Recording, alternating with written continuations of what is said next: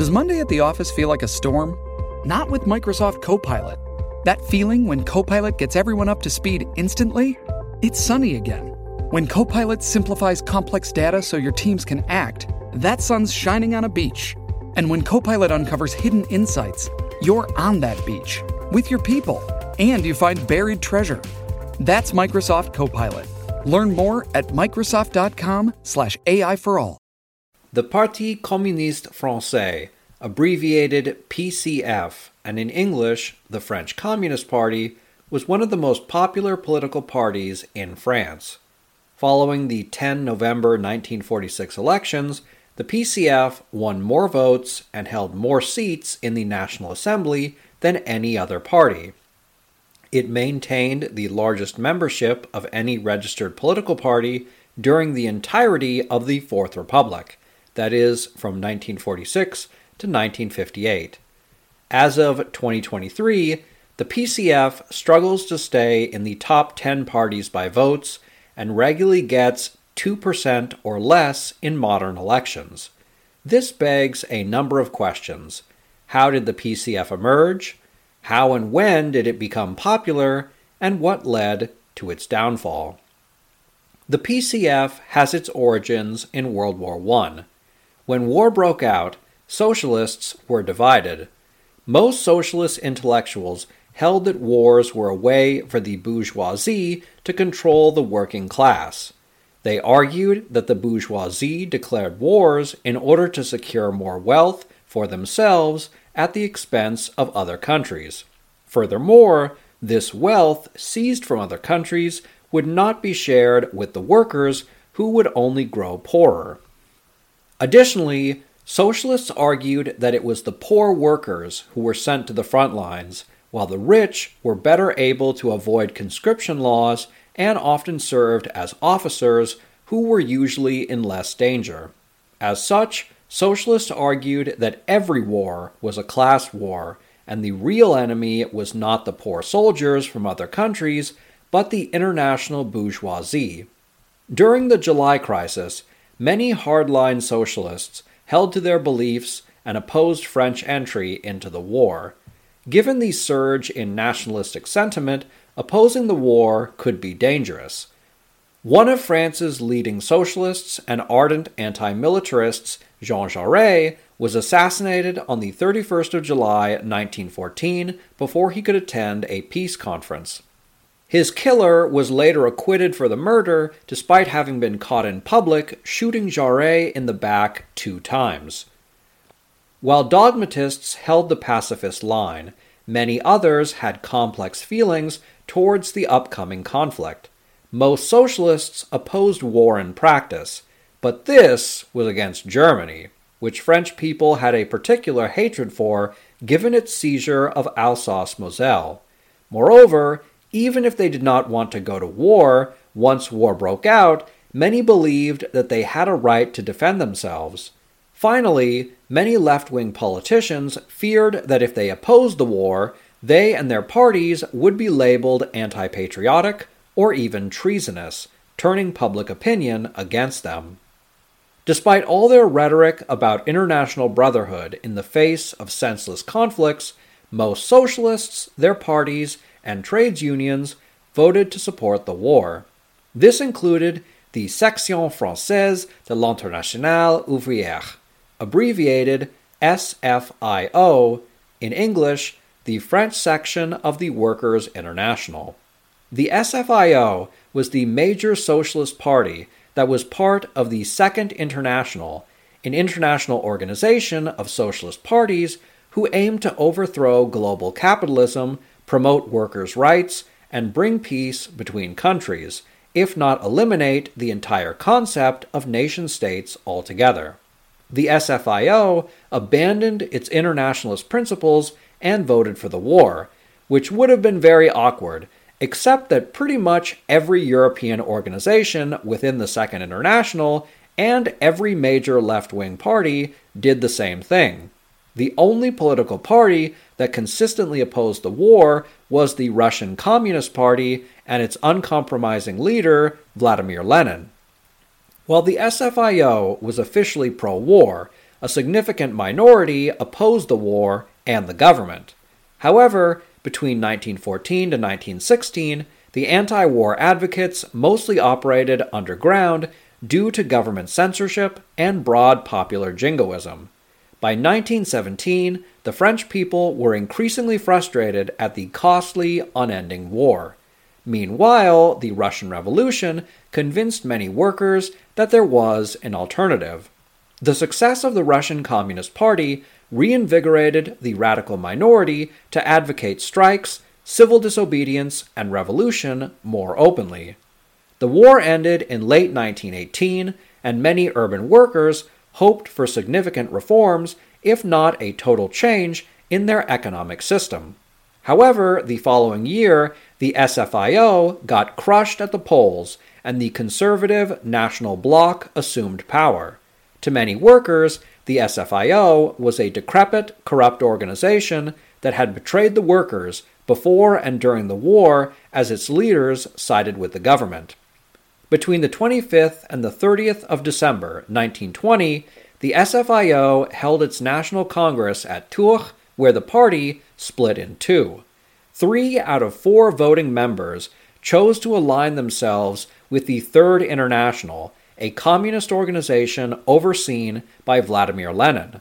While the vast majority of the rank and file wanted to join the International, most of the elected officials, led by Leon Blum, were conservative socialists who opposed joining a revolutionary organization, preferring democratic reform.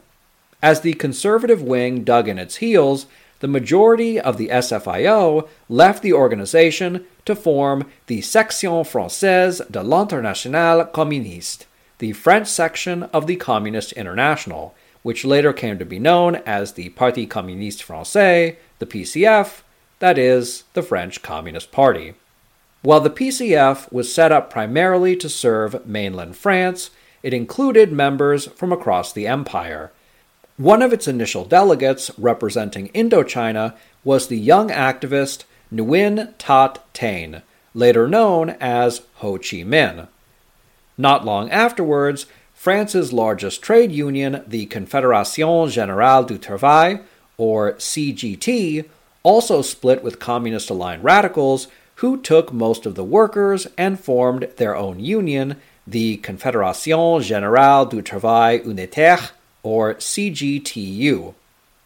The traditional socialist groups fell dramatically in popularity, while communism dominated the far left. In early 1921, the PCF began to organize under its first general secretary, Ludovic Oscar Frossart. The party immediately ran into problems as it tried to comply with the Third International's 21 conditions. Vladimir Lenin stressed that any party in the International needed to have unity and strict adherence to dogma. Lenin wanted every communist party to be modeled on the Bolsheviks. Before seizing power in late 1917, the Bolsheviks were an exclusive group of ideological radicals whose overriding strategy was quality over quantity in their party membership. Lenin believed that traditional parliamentary parties who adhered to democratic decision making were slow moving, lethargic, incapable of acting in the revolutionary moment, and prone to divisions. In contrast, the communist parties were meant to be organizations whose entire purpose was to overthrow the government and establish a dictatorship of the proletariat, as expressed by the party. This was because Lenin believed most workers were naturally reactionary and had to be led by an elite group of professional revolutionaries. Lenin's strict demands divided the party. Many idolized Lenin for creating the first worker controlled state. Furthermore, any self respecting Communist Party needed to be associated with the Third International. Despite this, some PCF members were deeply disturbed at the impositions by Moscow, including the General Secretary. For Frossart, the final straw was a ban on communists being members of the Freemasons. In 1923, he left the party to form his own Communist Unity Party. Frossart's party failed because most communists stuck with the PCF, believing that Lenin's harsh rules were probably necessary to achieve revolution. Meanwhile, the reformist socialists were nearly all members of the SFIO, which Frossart rejoined when his party fell apart. In the 1924 legislative elections, political parties from the center left to the far left formed the Cartel de Gauche, a political coalition which finally defeated the right wing National Bloc.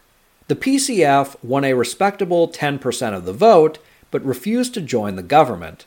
For the Communists, elections were just a means to acquire power, and they chose to concentrate their energies on popular agitation.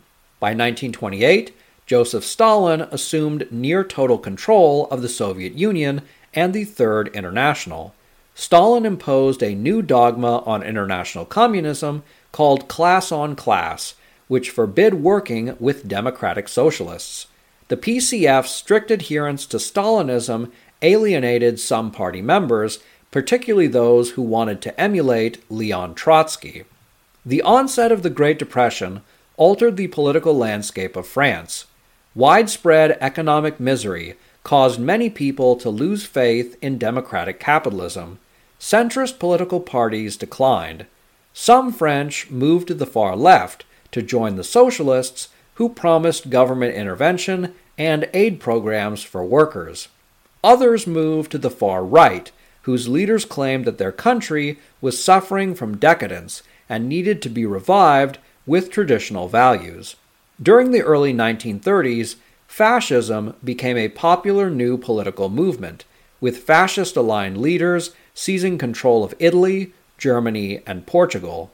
A reinvigorated far right emerged in France as members of fascist, Catholic reactionary, and hardline conservative parties fought with left wingers in the streets. On the 6th of February 1934, far right political groups marched on the French National Assembly there they met with police, who ended up killing 15 of the protesters. The general consensus among historians is that this was a peaceful political movement aimed at expressing anti government frustrations and intimidating the Cartel de Gauche. However, the government had good reason to believe that the far right demonstration was an attempted coup. Italian dictator Benito Mussolini had famously come to power in his March on Rome. Austrian born dictator of Germany Adolf Hitler had attempted to seize power in his failed Beer Hall Putsch. Violence was a staple of fascist rhetoric and action across Europe, and France was no exception. With fascism spreading across the continent, Stalin changed the International's policy. Communists could now form governments with other left wing groups to prevent fascist takeover.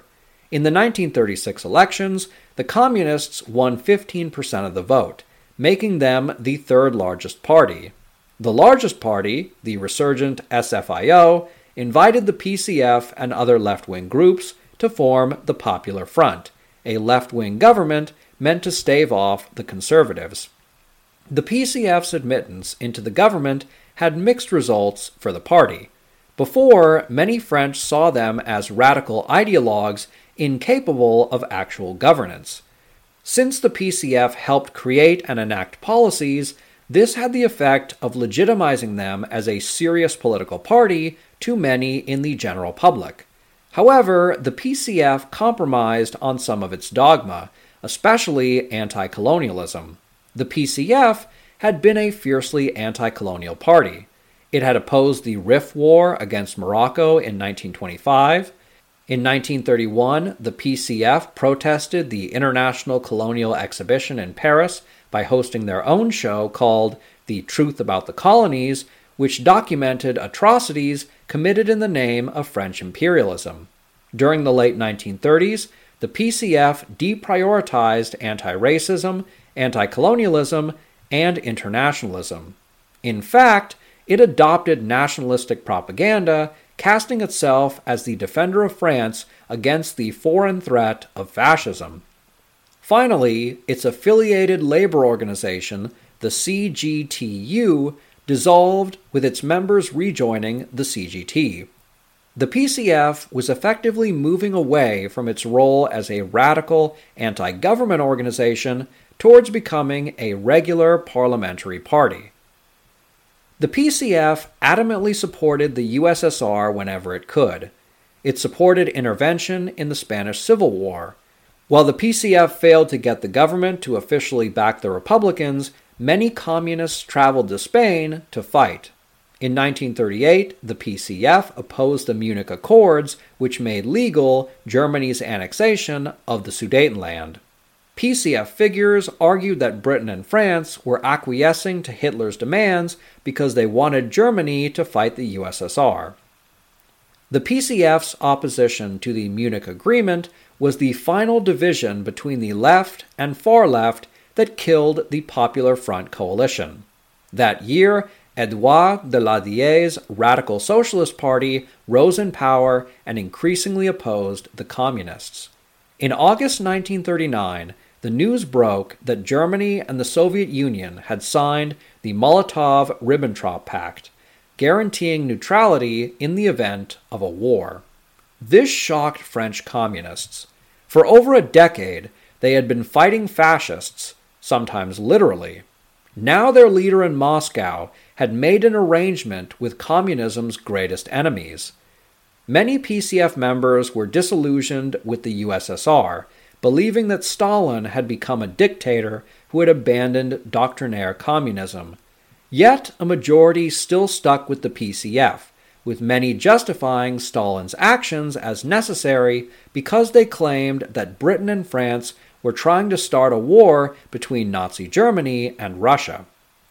As war seemed inevitable, Prime Minister Daladier led the government to outlaw the PCF on the grounds that it was officially subordinate to a hostile foreign power. When war broke out, the government banned all communist led organizations. Police routinely reported that communists were sabotaging industries to weaken the country.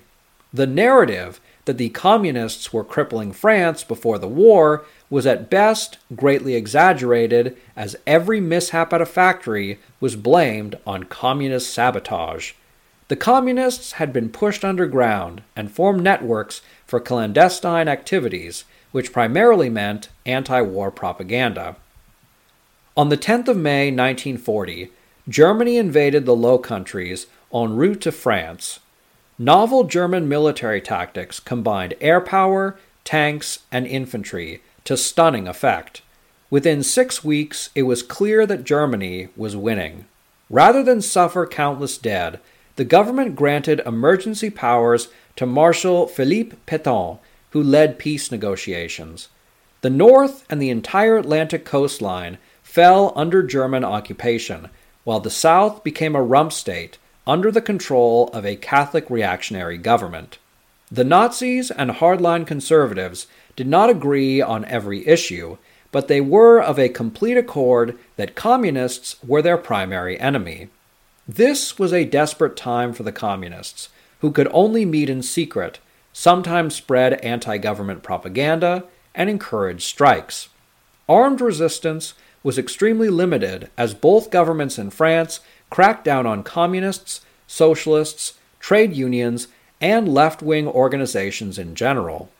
Moreover, the French people were demoralized and largely wanted to live in peace rather than suffer grievously in another world war, especially one where they were already in a terrible position.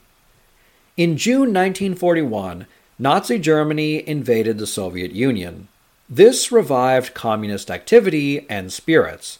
First, the USSR was a global power, one which the Germans would have to commit most of their soldiers and resources to defeat, leaving far fewer to occupy France. While Stalin's 1939 actions had dismayed many communists, most still idolized the Soviet Union as the first worker controlled country and were dedicated to its defense.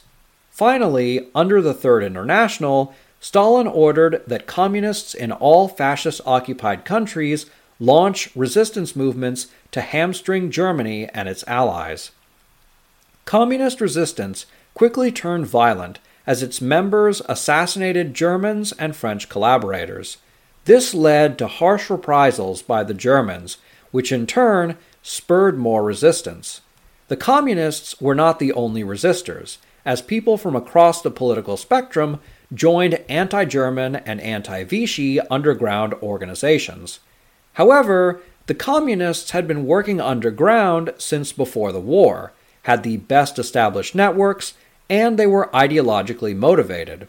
Moreover, the Vichy state openly appealed to traditionalists, meaning that there was noticeably less resistance from the right wing.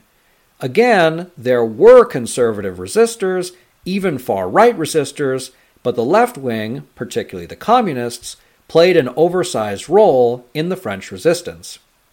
In 1944, the Allied powers launched Operation Overlord and invaded mainland France. By the end of the year, most of France had been liberated. Due to its role in the resistance, the PCF re-emerged as the most popular political party. However, it did not have a commanding majority in the provisional government, which was divided between the communists on the far left, the socialists on the left, the Mouvement Républicain Populaire, MRP, on the center right, and the Gaullists, the last of which was a political movement whose ideology was dependent on the personal ideas of Charles de Gaulle. The right wing had collapsed in France due to perceived notions that the conservatives had collaborated with the invaders. On the 21st of October 1945, France held its first post war elections. The PCF won 5 million votes, the most of any party, though just barely ahead of the MRP with 4.8 million and the SFIO with 4.5 million. Over the next year, the provisional government began work on a new constitution. The communists, socialists, and centrists supported a multi party parliamentary system with a weak president to prevent ideologues from seizing power. De Gaulle believed that such a system would be inefficient and argued that France needed an electoral system that would more easily produce ruling party majorities working under a strong president. The PCF, SFIO, and MRP united against the Gaullists and formed the Tripartite Alliance, which drafted the Constitution for the Fourth Republic. During the 10 November 1946 elections, the PCF won over 5.4 million votes. The second largest party, the MRP, took under 5 million. As it turned out, this was the peak of the PCF's electoral success. The tripartite government quickly set about creating the modern French welfare state and rebuilding of the country. However, reconstruction would be slow unless some giant friendly superpower just started handing out cash to its allies. As it turns out, such a country existed. The United States of America was then preparing to donate money to its democratic capitalist allies to help them rebuild so that they could form a strong united front against global communism. The US believed France needed to be part of such a coalition given its enormous power. However, the fact that France's largest political party was both communist and officially subordinate to the USSR was a problem. U.S. Ambassador to France Jefferson Caffery told Prime Minister Paul Ramadier that the U.S. would only provide economic aid if communists were not part of the government. Ramadier could not turn down free cash. Moreover, as a leading member of the socialist SFIO, he wanted to deal a blow to the PCF so that his party could retake control of the French left wing. In April 1947, hundreds of thousands of people struck for better wages. While the PCF did not lead or organize the strikes, they supported them once they occurred. Anti communists took advantage of the event and spread a rumor that the PCF was planning a coup. Ramadier used anti communist fears as an excuse and purged PCF members from the government. Ramadier's betrayal led to the collapse of the tripartite government and escalating tensions between the communists and socialists. Today's episode is brought to you by Factor. Factor provides fresh, never frozen, chef crafted meals that are ready to eat in just two minutes. Factor includes a variety of plans, including Calorie Smart, Protein Plus, and Keto, among others. Factor is perfect for a busy routine with high quality, healthy food that fits into your daily schedule. Mouth-watering dishes like chicken and mushroom tetrazzini, cavatappi and Italian-style pork ragu, and artichoke and spinach chicken are all on this week's menu, and you don't want to miss out on those. In addition to savory meals, Factor offers snacks and wellness shots, the latter of which has become a personal favorite of mine. Go to factormeals.com slash frenchhistory50 and use the code FrenchHistory50 to get 50% off Factor Meals. That again is factormeals.com slash FrenchHistory50 and use the code FrenchHistory50. Sign up today. Your stomach will thank you. By membership, the PCF was the largest party in France. However, most of the country opposed the communists, which led the government to change how elections worked. Under the new rules, politicians of one party were allowed to make agreements before an election took place to combine their votes. For example, a PCF candidate could win 45% of the vote in one area. In the same election, a Gaullist could win 30%, a Socialist 22%, with the rest of the votes going to smaller parties. If the Gaullist and Socialist candidates made an agreement beforehand, then when the results came out and the two politicians combined their votes, they would have 52%, and one of them would win the election, presumably the one with the most votes. The new law was an obvious attempt at reducing communist power, and it worked. In the 1951 election, the PCF won over 26% of the popular vote, while the Gaullists came in second with under 22%, and the SFIO won 15%. Yet, the PCF only took about 16% of the seats in Parliament compared to 19% for the Gaullists. Despite winning more than one and a half times as many votes as the SFIO, the Socialists took slightly more seats in Parliament. The new electoral arrangement ensured that the PCF would always remain a minority party as parties in the left, center, and right pooled their votes to keep them out of power. With the PCF out of government, France received hundreds of millions of dollars of American aid and quickly began rebuilding the country. Blocked from official power, the Communists could only stand on the sidelines and condemn the government as a U.S. puppet. Furthermore, they opposed the war in Indochina and colonialism in general. On the 2nd of January 1956, France held another legislative election. While the 1951 proportional law was still in place, subsequent laws benefited the PCF. The Communists won over 25% of the vote, compared to 15% for the next two parties. This time, the PCF's popular vote translated into an electoral victory, and the Communists held the single largest voting bloc in the legislature.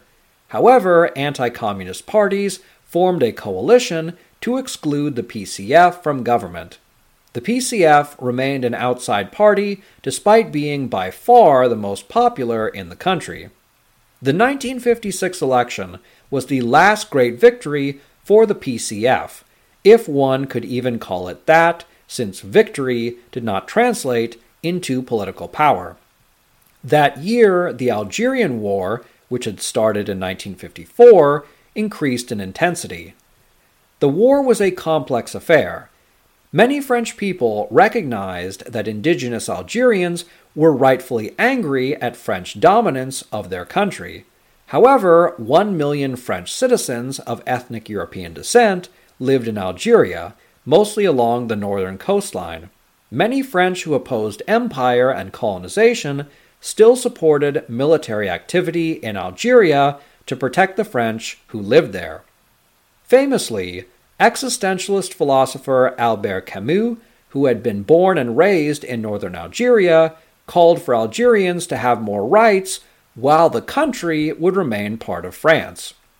The complicated nature of the war meant few people had simple positions or feelings towards it. The PCF's pro Algerian independence stance was popular among dedicated anti colonialists, but did not have broad appeal. Moreover, individual communists openly cavorted with Algerian rebels, leading some to accuse communists of openly supporting France's enemies in a deadly war. Another problem the PCF faced was that stories of brutal repression under the USSR increasingly filtered out to the public. The world had been aware of Soviet authoritarianism for decades. Stories of mass starvation in 1930s Ukraine and testimonies of gulags had made their way to Western Europe. Between 1948 to 1949, Stalin blockaded Berlin to starve the city and force the Allies to leave. For 11 months, the Allies airlifted supplies into the city, demonstrating their determination and causing global embarrassment for Stalin, who lifted the blockade. In 1951, Albert Camus published The Rebel, which condemned revolutionary violence and adherence to set ideologies, which he viewed as totalitarian something which greatly annoyed his colleague and former friend, Jean Paul Sartre. The USSR's global image took a massive hit in late 1956 due to the Hungarian Revolution. Students in Budapest called on the people to reject Soviet totalitarianism and expand civil rights. When police fired on them, Hungarians rose up against the police the people started forming a government in opposition to the official Moscow backed one and called for free elections. Soviet leadership did not accept the legitimacy of the popular movement and sent in the army to suppress it. The ensuing violence, combined with images of tanks rolling through city streets, turned many people firmly against the Soviet Union and communism in general. A small but significant section of communist intellectuals disaffiliated from the PCF because it was officially subordinate to Moscow. These thinkers increasingly turned to China as a model for communism. Leninism and Stalinism were by nature authoritarian and envisioned a ruling political clique dominating the majority of people. Maoism appeared more egalitarian given that Mao Zedong had to construct a popular movement of peasants to overthrow the city based Republic of China.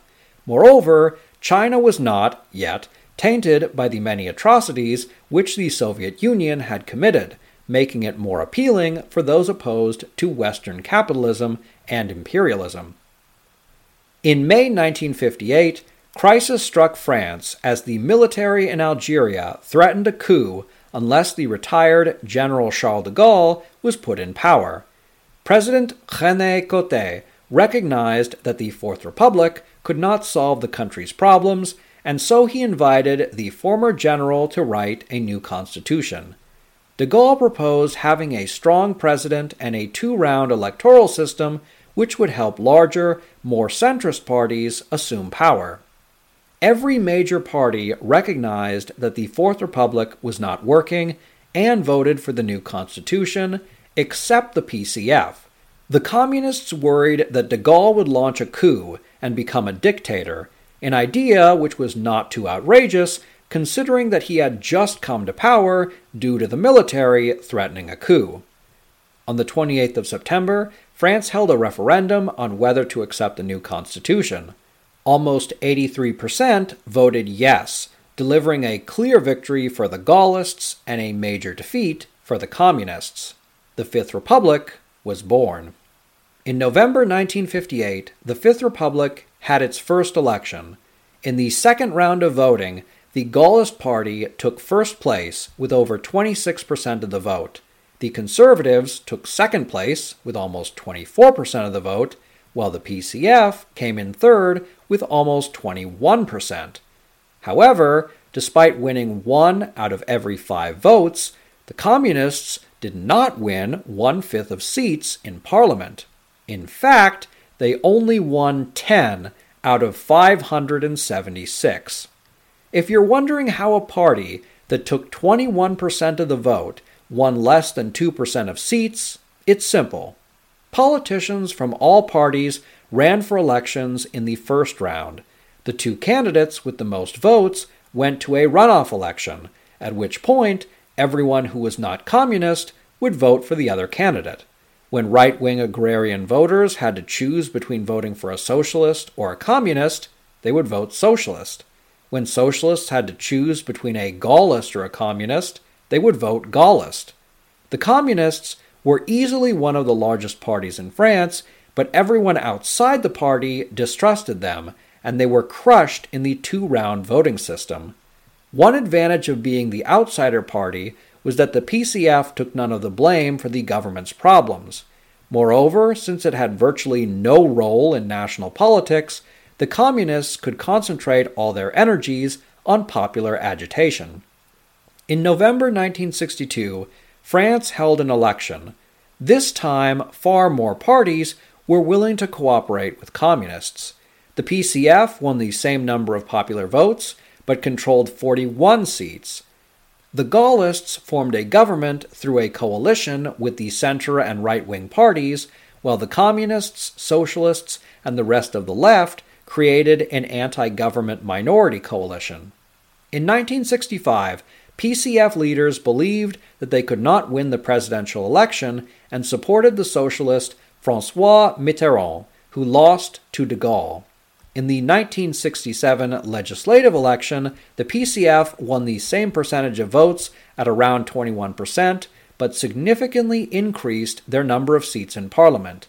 However, a new left wing political bloc led by Mitterrand became the second largest group in parliament.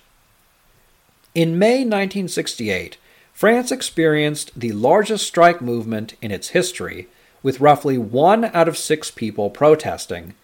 The people were fed up at a number of different things capitalism, underemployment, low pay, U.S. dominance, environmental devastation, racism, sexism, queerphobia, the state of prisons, over policing, and a whole bunch of other issues, which all blew up at once when a workers' strike movement linked up with a student movement in Paris. The PCF did not organize or lead the strikes, some of which it viewed with trepidation. The PCF supported the workers, but openly opposed the students because most of the far left agitators on college campuses were Maoists, Trotskyites, or anarchists.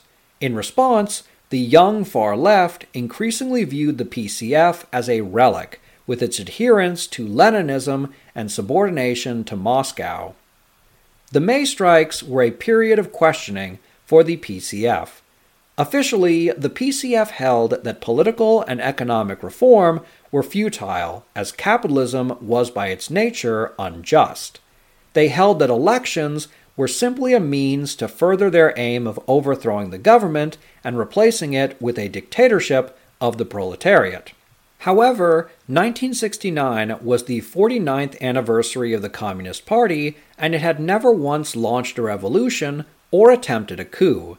Between 1945 to 1947, the PCF helped found France's welfare state.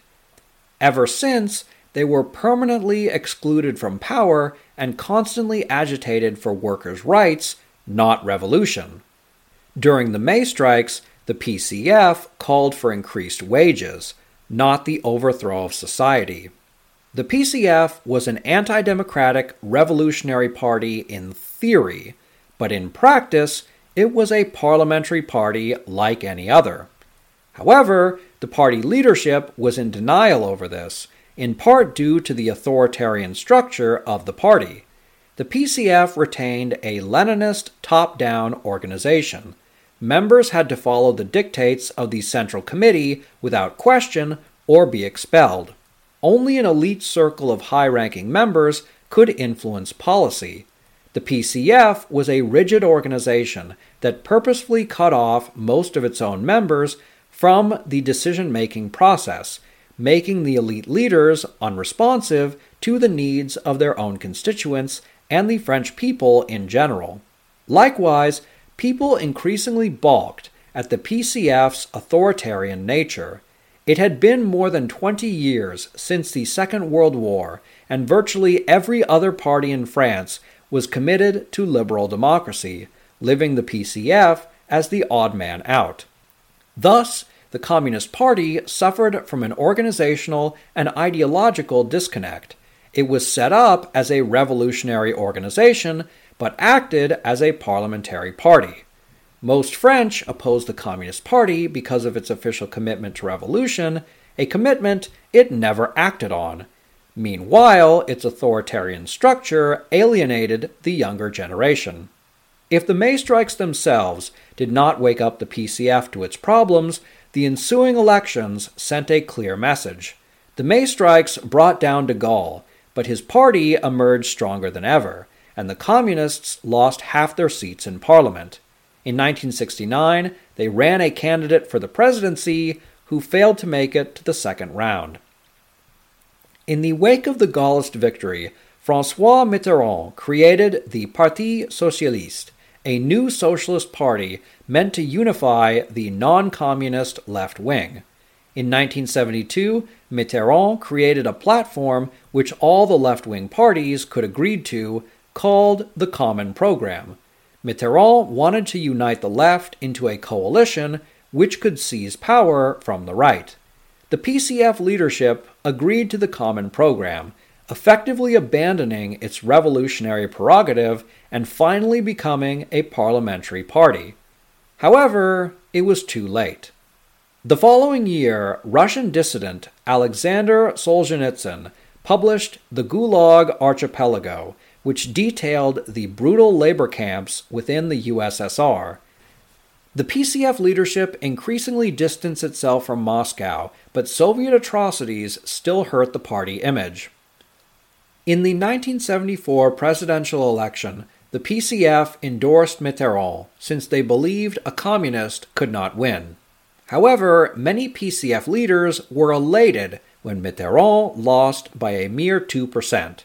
The communists had joined the Common Program to soften their image and become a mainstream political party which could retake the leadership of the left wing from the socialists.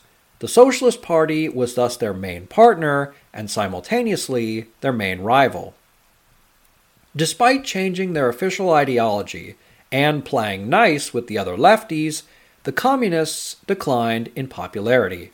In 1978, the Socialist Party won almost 28% of the vote, just ahead of the Gaullists at 26% and well ahead of the PCF at 18%.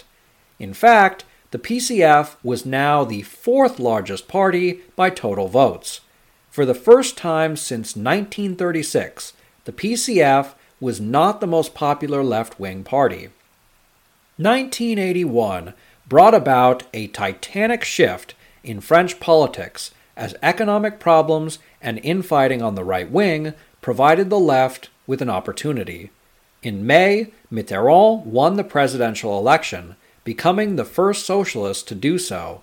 The following month, the Socialist Party won 269 of the 491 seats in Parliament, giving it an outright majority.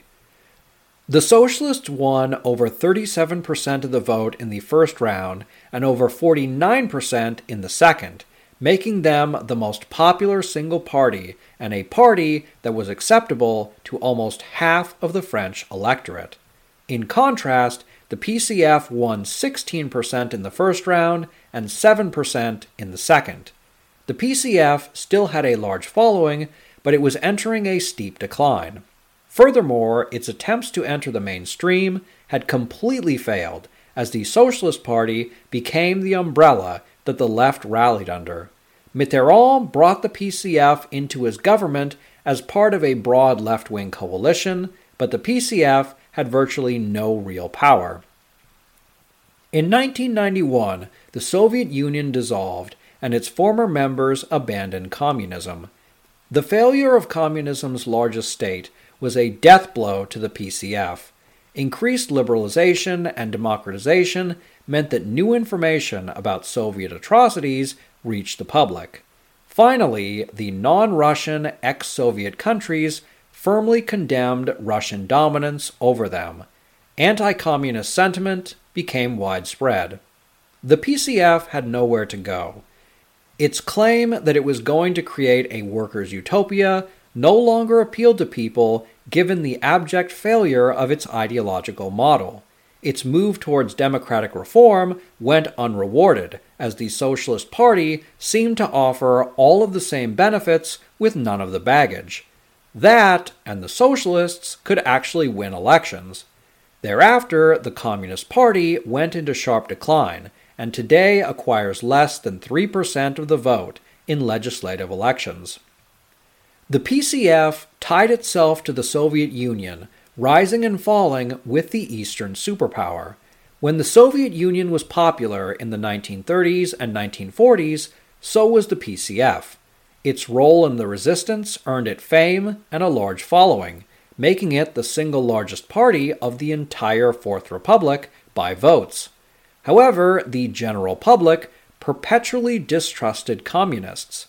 Electoral rules favoring vote sharing and two round voting kept the communists from translating their large following into political power. In 1972, after 25 years out of power, the PCF's leadership decided to adapt to the electoral rules and try to win broad support. The fact that it took the PCF two and a half decades to face these challenges shows how unequipped its organizational structure was to parliamentary democracy. By the time the party addressed its major problems, the left wing was coalescing around the socialists, and the PCF was left behind. Attempts by the communists to soften their image by affiliating with the socialists only benefited the latter. A Leninist political party is capable of immediate, decisive action, making it ideal for overthrowing a government in a coup. Yet, its authoritarian structure makes it unresponsive to its constituents, resulting in ideological rigidity. Leninist parties do not usually win elections because they are inherently opposed to parliamentary democracy and operate as self contained dictatorships. The PCF was made to overthrow the French government, but they never tried. Instead, it failed to adapt to new situations as it stuck to party dogma. Its substantial electoral victories stemmed from its role in countering fascism in the 1930s and 1940s. French communists coasted on that reputation for decades and could always appeal to anti capitalist, anti colonial, and anti American frustrations to drum up support. But the party never expanded its appeal, and when the old communists died off, no one replaced them. A news story gets shared by a friend on social media, or you catch a tweet that really makes your blood boil. But how do you separate fact from fiction? That's the premise behind Disinformation, a 10 part series from Evergreen Podcasts and Emergent Risk International coming this fall. Tune into Disinformation wherever you get your podcasts. And remember, don't believe everything you read.